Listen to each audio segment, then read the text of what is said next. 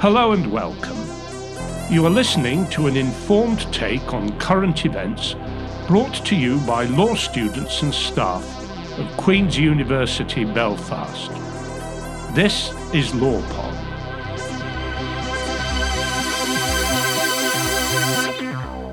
Welcome to this episode of LawPod, a weekly podcast produced by the students and staff at the School of Law, Queen's University Belfast. I'm Rachel Dixon, and I will be your host for today. LawPod is a new initiative that seeks to open up legal research to a wider audience, provide legal perspectives and analysis of current affairs, and debunk some of the myths surrounding how we understand the law. Today, we're going to jump right into interrogating this notion of a legal perspective on life and all that it entails, and discuss whether, in this super connected, information abundant era we live in, whether a legal perspective is necessary useful, or at all valuable. It's my pleasure to have here with me two guests um, to join me in this endeavour.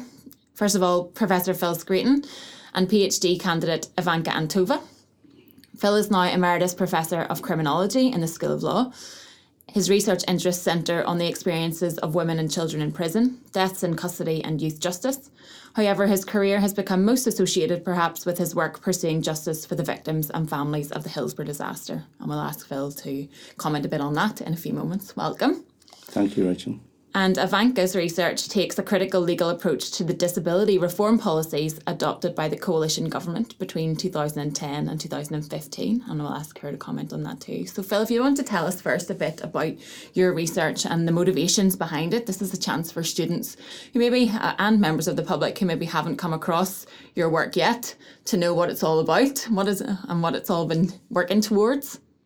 Well, when I finished university, I think it was absolutely clear to me that I wanted to carry out research, but I wasn't sure precisely in what area. And it, I, I fell into the work actually uh, in a demonstration in Liverpool where we were trying to protect uh, gypsies and travellers who lived in the city from being evicted. And I think it raised the questions for me of legality, the mm. question of who has the right as a citizen, who has the right to live in our society. And that really appealed to me. And it kind of connected then as a young researcher, as somebody who then went on to do his higher degrees around policing and regulation and so on. Uh, it, it kind of made me feel that research had to be relevant. It had to make a difference. It had to be something that was engaging, but also from my own personal perspective, it was about rights and it was about equality and it was about injustice. So that was the beginning of it, and I moved into policing, uh, researching policing, deaths uh, in, in police custody, and then from there into prisons. And I taught in prison for mm-hmm. a while, as well as working as a researcher in prisons. And I saw the extreme situations that people in prison are left in. So it was those wider contexts about relevance, I think, and about bringing a set of information to a wider public uh, to help, so that people could make a much more informed decision about the society in which we live because we, we, we imprison people in our name. We police people in our name. They're our laws. So it's about us taking ownership, but we can only do that through knowledge. Of course, using our money as well, right? Exactly, yeah. exactly. All the tax you pay goes towards putting people in prison sometimes. It does. Yeah. I think a lot of that, um, what Phil has just said about um, rights and um, trying to open up conversations in society really resonates with me about what your research is about. So, can you tell us just a little bit about what it is your work focuses on?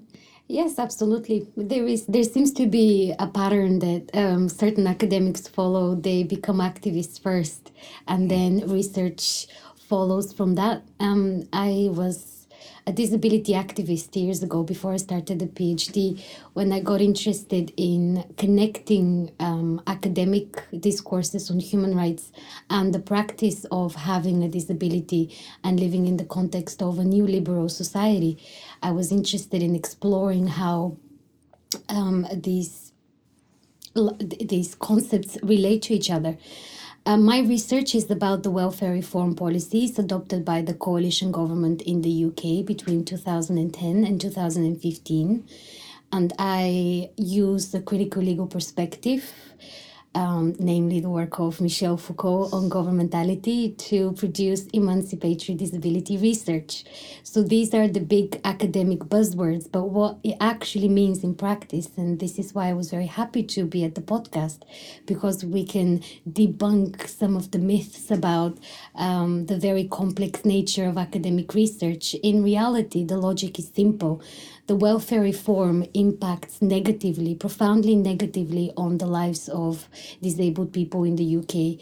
Um, there is a public understanding about uh, the welfare reform and how it relates to the concept of law, to the concept of justice, and to the concept of fairness that I think is often disconnected from the lived experience of um, disabled people who have been marginalized by austerity. So, what I do as an academic, as much as an activist, is to contribute to emancipatory discussions by analyzing the welfare reform from perspectives which were perhaps a bit unexpected expected. For example, human rights. We all love human rights. We think human rights are great. We fight for their protection, we fight for their strengthening, but we don't necessarily take into account how the human rights language is often kidnapped by policymakers to justify punitive measures in relation to social security and how human rights in practice look for someone who has been punished for essentially having an impairment,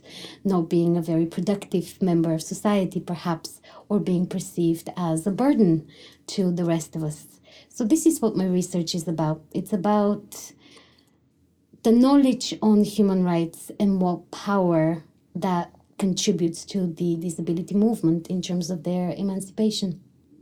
So to pick up on that idea of emancipation, then, um, how do you see that, and open this up to you as well, Phil, because I'm sure there's an element of that in what you've been into. How do you see that happening and going from produ- as you say, producing a PhD thesis, which is quite dense or quite you know technical and engaged, to then having an impact um, and on the day to day lives of people. Does that happen? I mean, is there a crossover between? Do you see a, a, a big crossover between academic work and you know the day-to-day lives of people affected by these policies and laws I'm, I'm just going to be very brief on that because if there is an example of uh, an academic researcher whose work has impacted profoundly on the lives of people, that would be Professor Phil Scraton. So, in terms he won of the my, prize. he he did win the prize, um, and and many of us look up to him and uh, essentially follow follow in his in his um, in his foot. We, we, we think we are encouraged to think that academic research, which yeah. um, satisfies the high standards of um, rigorous academic um, investigation, can have a very um, practical, very human impact on the lives that we of the people that we write about.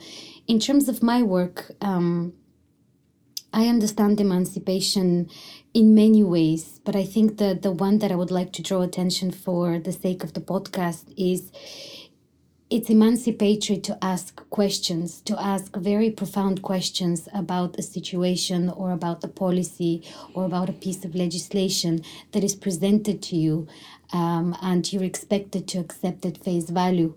Emancipation comes from uh, critically analyzing um, in my case, welfare reform policies and their impact on rights.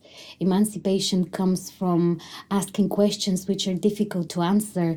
They are political, they are not neutral, they're not scientifically objective. These are passionate human questions about how dare you call this fairness? How dare you call this justice? Is this what the law is about. Is this what human rights are about? How come my human rights as a disabled person are less valuable than the human rights of someone in a relatively speaking more privileged uh, position? So, for my research, for my work as an activist as much as an academic, emancipation often starts with daring to ask questions which are not politically correct and they're not necessarily uh, easy to answer. I think that uh, going on from that, Ivanka, and thank you very much for your kind words, but going on on on from that, I think that the driver for me is precisely that. It's about asking the questions that um, people don't want to have asked, and that's about power. And to go back to your mention of Foucault, it's the relationship between power and knowledge, and how ideology in our society removes that capacity from us to think for ourselves or to think it's even appropriate to think of ourselves. I mean, what I would want to emphasize is uh, the view from below as, of, as mm. opposed to the view from above. You know, history is always written by the victors, as the cliche says, uh, and it's the view from below. It's what it is like to be in that situation where you've been stripped of any access to rights, stripped of any access to uh, politics and to how you can change the world in which you live. But from my point of view, it's not that I would want to be the voice of the voiceless. It would be that I would want to secure the space in which the voices can be heard. You know, the people that I've worked with all through my life uh, uh, have a voice, but it's just that their voice is not given any credibility. So, doing re- rigorous research and representing um, the potential for that voice to be heard is absolutely crucial. So, what one crucial thing for me is, you know, if I'm going to write about prisons, I have to go inside prisons. I have to bear witness to what happens in prison. And I don't mean just as a, a visitor. I mean actually embed myself in the prison to do the research. If I'm going to work with families bereaved in controversial circumstances, I need to get to know those families. I need to get to know the detail of those circumstances. That combines then documentary research and historical research with face-to-face research mm-hmm. so that you're you're working all the time to build up a picture of the reality uh, of those people's lives that is so significant in our field i mean if we're talking about schools of law schools of medicine for example we're almost um, we're almost infantilized by going into a law school or going into a court or going into a doctor's surgery or a hospital because we don't have that knowledge about our own bodies, about our own rights, about our own selves. So, from my point of view, it's to open that debate up and to ensure that people can make conscious and thought through um, choices about their worlds. I mean, if you look at the the, a lot of the movements and and and the um, the groups that I've been involved with, like the Hillsborough Family Support Group, the only thing that unites all of those families is that they lost a loved one at Hillsborough. They come from all kinds of backgrounds, all kinds of educational experiences, but they're all equally capable of being able to understand a process which, from the outset, not only infantilized them but ignored them. Mm-hmm. Uh, but now they are the experts in their own case. It's been my role to be part of a process that enables them to gain the knowledge and understanding uh, that can help them towards making conscious decisions and choices in what are very complex and difficult cases. Absolutely. Um, in terms of thinking about the idea of an expert, then um, you mentioned there they were coming becoming experts in their own cases, and mm. you you know help empowering and helping them to do that mm. that and giving choices and shining light on on different motivations and actors at work and whatever. Um, the danger and the flip side of that is not in terms of research, but in just in general about you know conversations on the law. Is that in today's society there's so much space on the internet or. Mm you know people can be you know they're broadcast themselves in many different ways. And can is there a danger that anybody can kind of tag on? Do we have to be the label of an expert? Do we have to be cautious with how we present ourselves as an expert I, I can I'll be quick on that because I have a very strong opinion on the notion and concept of expert. I don't consider myself to be an expert in anything. What I consider to have is a whole set of relative expertise yeah. which I can bring into any given situation. That idea that we have is this figurehead of expert who knows everything about a particular topic. Yes, they have expertise. Yes, they're knowledgeable. But from my point of view, with accessible language and accessible ways of understanding, people can share that expertise, can understand that, and make conscious decisions for themselves our role as researchers, our role as as as people who inform the debate, uh, for us to help help that expertise to be transferred, if you like, in an accessible way. The perfectly people are perfectly capable of understanding the dynamics of the world in which they live, as long as they have time and as long as enough effort is put into making that knowledgeable knowledge accessible. So I debunk the notion of mm-hmm. expert, and that way I get rid of the notion completely. I don't have to think about it. I just think about having knowledge and a knowledge base and applying it and sharing it, uh, and that goes right into the whole process of teaching. That's what we should be as yeah. university teachers. We should be people who are sharing that knowledge, not hiding it under a stone, just for us to look at and use when we feel it's appropriate.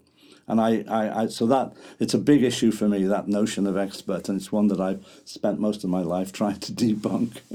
I absolutely agree. Um, the word expert re- it relates to the concept of who has the power over yeah. knowledge and what kind of power does knowledge give them. Yeah.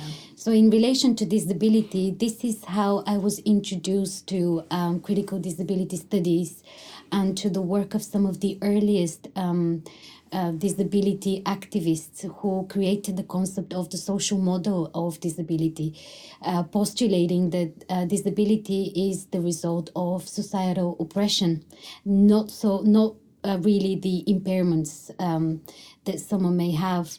So the reason why I'm mentioning this is because these early academic activists drew attention to precisely what you were uh, just um, talking about now, Phil. Uh, disabled people being um, looked under a microscope by academic yeah. experts yeah. Um, as a curious case study. Their lives investigated, torn apart, arranged in a particular way to suit the purposes of academia of this individual author.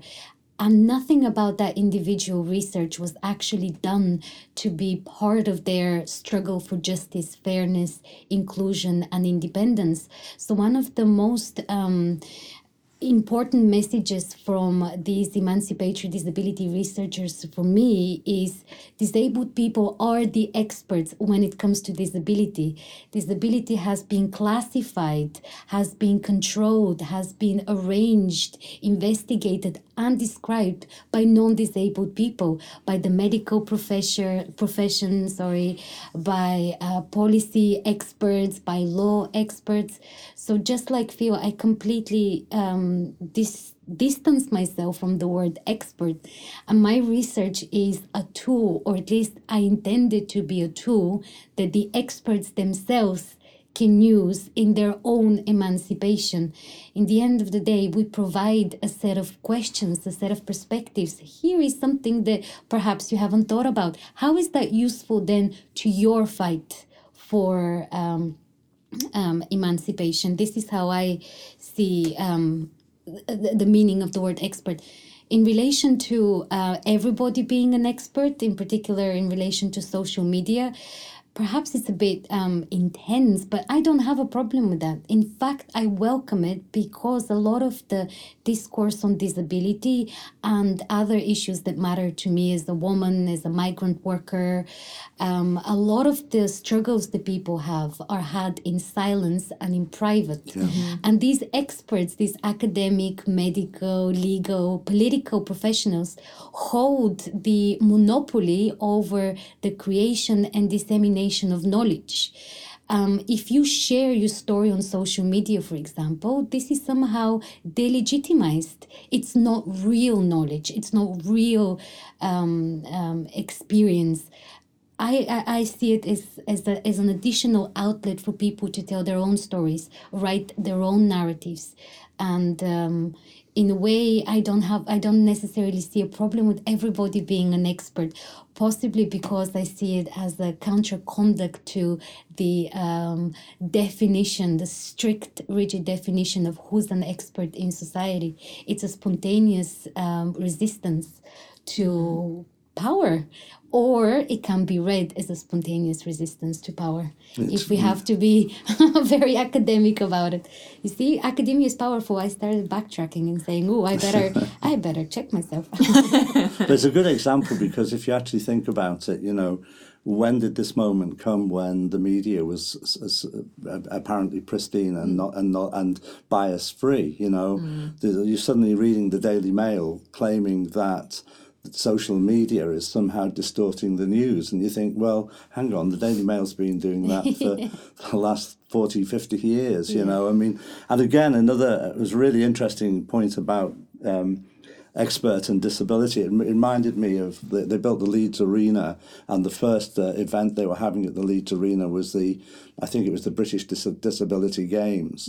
And when it came to people in wheelchairs getting access to the changing rooms, they couldn't get the their wheelchairs through. They had to knock a hole in the wall to gain to, to, to gain access. This was a multi multi million pound building that had been built by experts, but nobody had thought to ask the very first people who were going to use it if you want to use a shower and you happen to be mm-hmm. disabled, how do you get into the thing? You know, and that idea of, of, of mm-hmm. sharing knowledge it is and sharing mm-hmm. experience is something that the liberation of education in Paulo Freire talked about it years ago that we you know we, we want to have knowledge liberated so that as many people as possible can take part in an informed debate.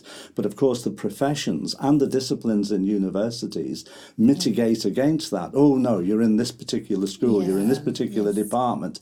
You know, you have to have this body of knowledge. You know, these are the tablets that we brought down from our academic mountain for you to to receive. And you know, uh, the whole examination process is is is geared to that. And it's only when people start to get to the level of writing dissertations, and even then, that's contained. You know, but that idea of education as freedom is counterintuitive to education as training. Mm-hmm. And you know, mm-hmm. liberating the mind is entirely different to actually limiting the mind, you know, which is what training is about the narrow perspective on mm-hmm. whatever knowledge you need in order to do this particular job. Yeah, true. Absolutely, I agree. Absolutely. It comes back to that cliche to bring another one in about, you know, knowledge being power. But knowledge is also the way to counter power, isn't it? And with Yeah. all power comes Yeah. this idea of resistance, wherever whether you are a student in the classroom thinking, Well, I can I have ideas on how to do this stuff. I'm interested in this and just because you tell me to use Harvard referencing doesn't mean that I'm necessarily going to.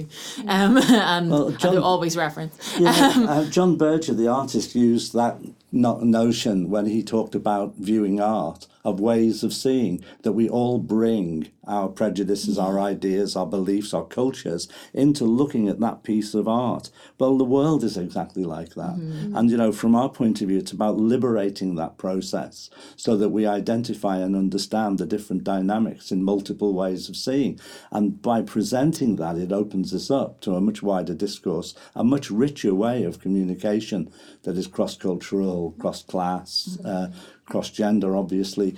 Those issues are really, really significant and at the heart of what I would call critical analysis. And perhaps um, I, I, I, I know we were discussing this before we, we came over. One of the things we wanted to draw attention to is um, people getting involved in social justice, particularly if they are academics. I think, Phil, correct me if I'm wrong, because I would be an early career researcher. I'm only starting to understand the limits of the freedom that academia is awarding me. but it's not necessarily easy to say I am an activist as much as an academic. I am an activist using academic tools, if we have to be specific. Um, but I would encourage people who are doing research on issues of social justice to first of all look for ways to engage their research with with um, people's movements. Um, so don't keep it confined to the ivory tower of your institution. Join the people that you're writing about not only because they are the experts they hold the knowledge that you're seeking but because you can be useful to them uh, but also, I would encourage people to um, feed their academic uh, thirst for knowledge and discussions and contributing to a field by actually being activists on the streets, the same way Phil was years ago, and that um, opened the path towards academia, the same way I would be at the moment. I'm not satisfied with just writing about mm. resistance. I feel like I have to be part of the resistance as well in any way that I'm needed, not in a way that I think I should do it, but in a way that is useful to the people that I, I am writing for and with actually we need to stop using the term i'm writing about disabled Mm-hmm. people. I'm writing with disabled people.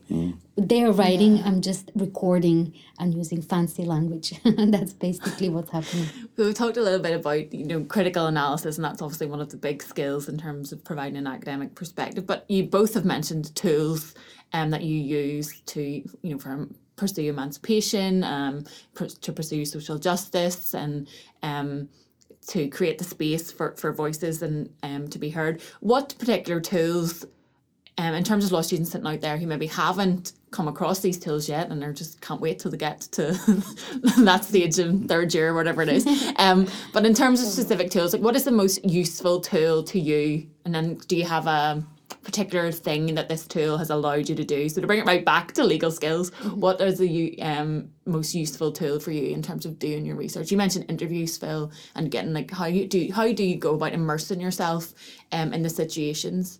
I mean, you didn't, have you I mean, have you been in prison? Oh, Or- lots. Not, I'm not, not officially. A few people wanted to keep me in prison, I can tell you. But, you know, no, I mean, I've been in prison, going in prison since Yeah. I was 23.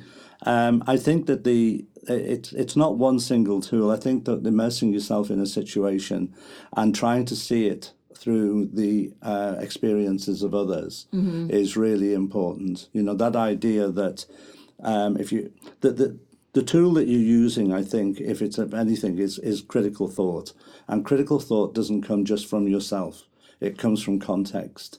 So you're looking at the circumstances and the context of people's lives, and trying to, as best you can, um, understand them from an internal view. And that internal view, you can't you can't be that bereaved person. You can't be necessarily that prisoner. Although one of my one of my students did actually refuse to pay a parking fine so that she could experience prison for herself. Um, and I wouldn't recommend that to anybody. But she she did two days in in um, in Hydebank Wood. But I mean the the the the, issue of immersion into communities, into places for me is everything. Um, but you're not doing that just from the decision that you want to uh, immerse yourself. You're doing it from a position of pre knowledge. So you've thought through why it is you're doing it, you've read, you've understood the context of that environment. You know what a prison, you, you've read the prison writings, you know, you've read The View from Below, as well as the academic analysis of prisons or any other context. And then it's about being there one of the the, the, the phrases I use whenever I teach about this, uh, about research methods, is about being there, bearing witness, actually being in that place. You know, that that is not something you, I can't describe. If for people who've not been in prison, I can't describe the smell, the noise, the um, the lockdowns, the pain of confinement in strip cells for 23 hours a day. But I've been there, I've seen it, I've seen what it does to people. That creates a, a notion and a feeling and emotion in you, which you have to contain. Containing emotion is absolutely crucial. But you're understanding, that's what I mean by the view from below. It's not a, a, a visible, you know, it's not looking through your eyes. It's a view that it forms in your mind about the experience in the context of all that you've read and all that you've developed as a researcher. And I think that I take that into all of my work, even working with children, uh, you know, in in communities where they're under threat, um, working with very young children, uh, and trying to get to understand the world as those young children see it. That to me is exactly the same process. So it's not that it's one tool; it's it's like a the development of a skill, and it's the skill of being uh, an empathetic interviewer that is working from a knowledge base and as Ivanka says is aware of the power relations in which you're actually operating.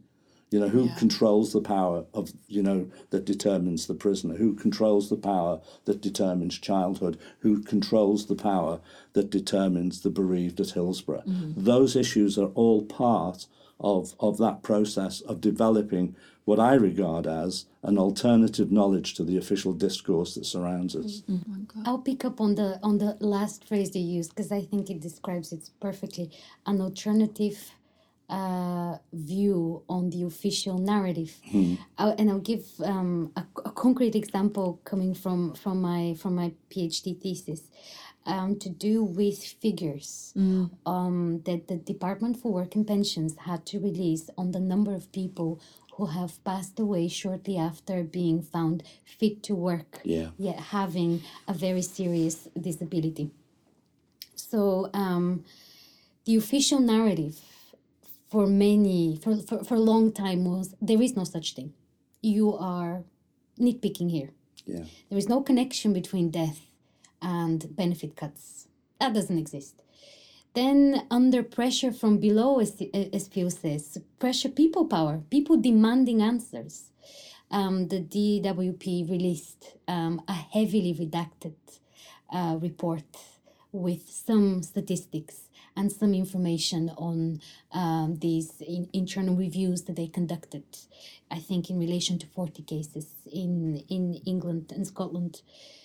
Now, this is the official narrative, but the personal, alternative, human, passionate, political, bitter, cynical, non politically correct narrative actually comes from the disability movement. So as a research researcher, I try my best to obviously refer to academic sources as much as necessary, but also feature the alternative papers, the alternative reports, the blogs, the um, social media outlets of disability activist groups because they release the human story behind the suicides that result from your benefits being cut, from you knowing that you're going to starve, from you knowing that there isn't social housing that is accessible to you, from the knowledge that you are useless to this society. Now, this is not, th- th- this isn't an easy merge with academia. And I'm not saying that I'm doing it particularly successfully, but if I could highlight a tool that I use, part of the critical thinking um, framework that Phil um, outlined, a particular example would be this what is the other side saying? What is the alternative story about dry figures, about a mention on the government UK webpage? What are the people saying? Why isn't this making frontline news? Why isn't there a popular media out there picking on these stories? Why aren't we all talking about them? We should all be talking about them. So this is, I hope, um uh, in a way, a practical example. I highlight alternative reports all the time Yeah. um, rep- uh, reports written by NGOs, for example, or by um, activist groups. These will not be, um, what's the word? Dry, or not dry, just formal academic sources. But they are, this is where I think the expert knowledge actually lies.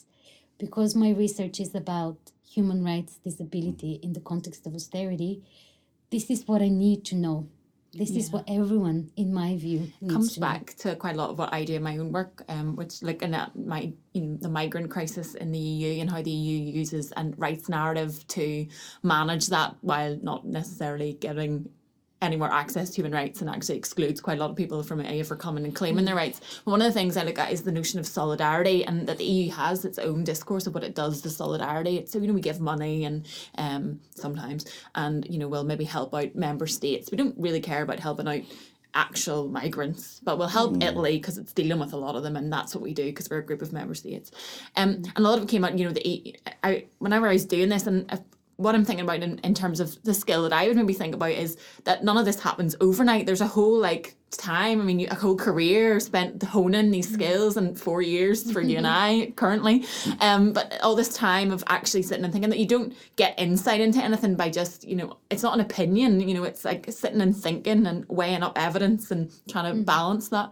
Um, and whenever I was in the process of doing all that, um, one of the things was well, you could argue that you know the EU doesn't have a solidarity and that there's no solidarity to be seen in terms of how it deals with the migrant crisis. But part of it is actually, well, it does, but it's just not engaging with that narrative. And there is solidarity. There's, you know, border guards who are helping people Mm-hmm. who are technically classed as, you know, part of the ex, you know, the establishment experts because they're wearing a uniform and, you know, Mm-hmm. whatever. Um, but they they are people that are helping people out of water and they're giving people Mm-hmm. food to eat. And there is a narrative of, you know, that I could have argued that yes, the EU constructs this really um exclusionary, you know, institutional thing about solid and you know solidarity in terms of rights isn't there. But actually it is but it's just that we're not listening to that that you know how, we need to challenge how we actually understand solidarity in society. And one of my students this year this um semester and I think we'll probably bring it round to ending on on this and see what you think about it um he mentioned the reason he came to study law, and I think that you know that's something to engage with in terms of what the podcast is doing. The reason he came to study law is because he read a book called I think it's Letters to Law Students, in case anybody wants to go look it up. Um, and in that he was inspired because law apparently, according to this book, is the conversation about what we want our society to be like. And one of the things I just immediately came back to saying to him was like, but who's invited to be a part of that conversation? Yeah.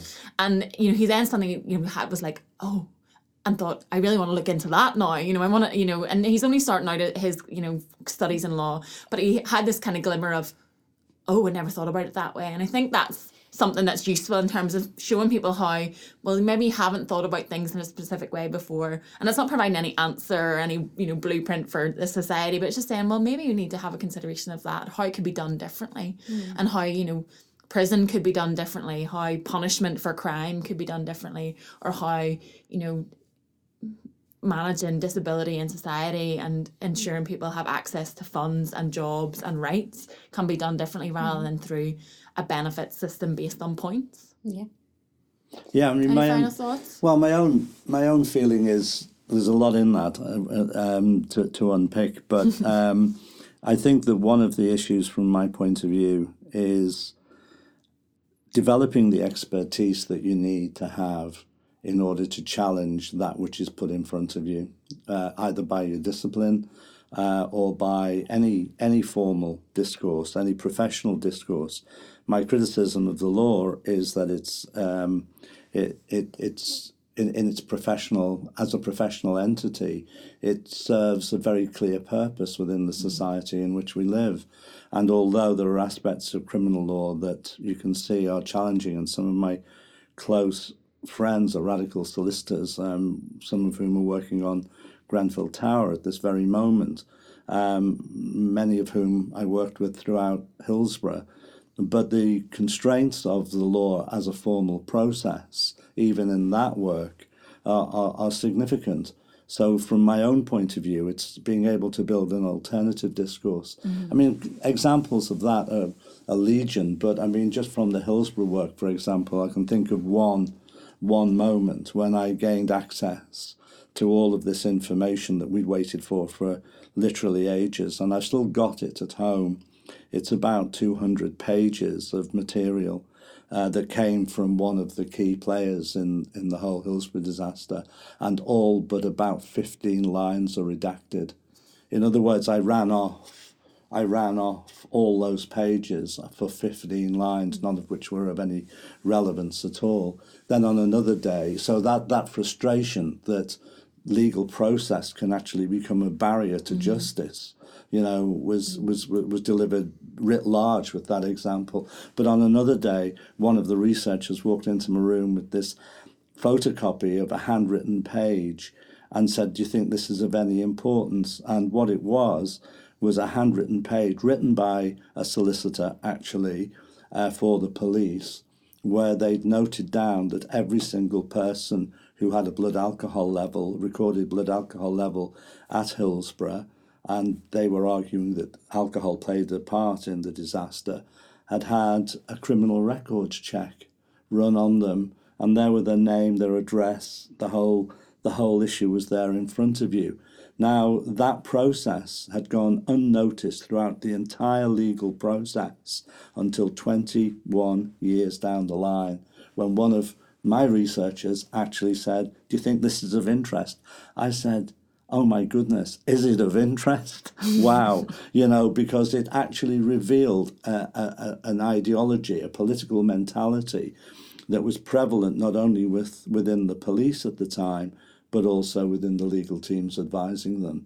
So that those processes of, of investigative research, that's I think if I was to end on one issue, it would be to say that research has the real potential for um, turning power uh, to our own, to, to, to, you know, the, the, the, the use of power to our own um, our own benefit through our understanding, through our knowledge, and through the enhancement of that knowledge. And I think challenging re- in-depth research, challenging those issues, is is absolutely crucial. But as with Hillsborough, sometimes it takes many years mm-hmm. before you can access the material, then analyze it, then present it. And even then, as I discovered this week weekend with some hate mail, even then there are people who won't believe what is at the end of their nose. Mm. Any final thoughts, Ivanka? My final thoughts are now focused on what to to use the the words of that letters to P, to law students. I think it's letters to law students. Yeah. Um, a conversation.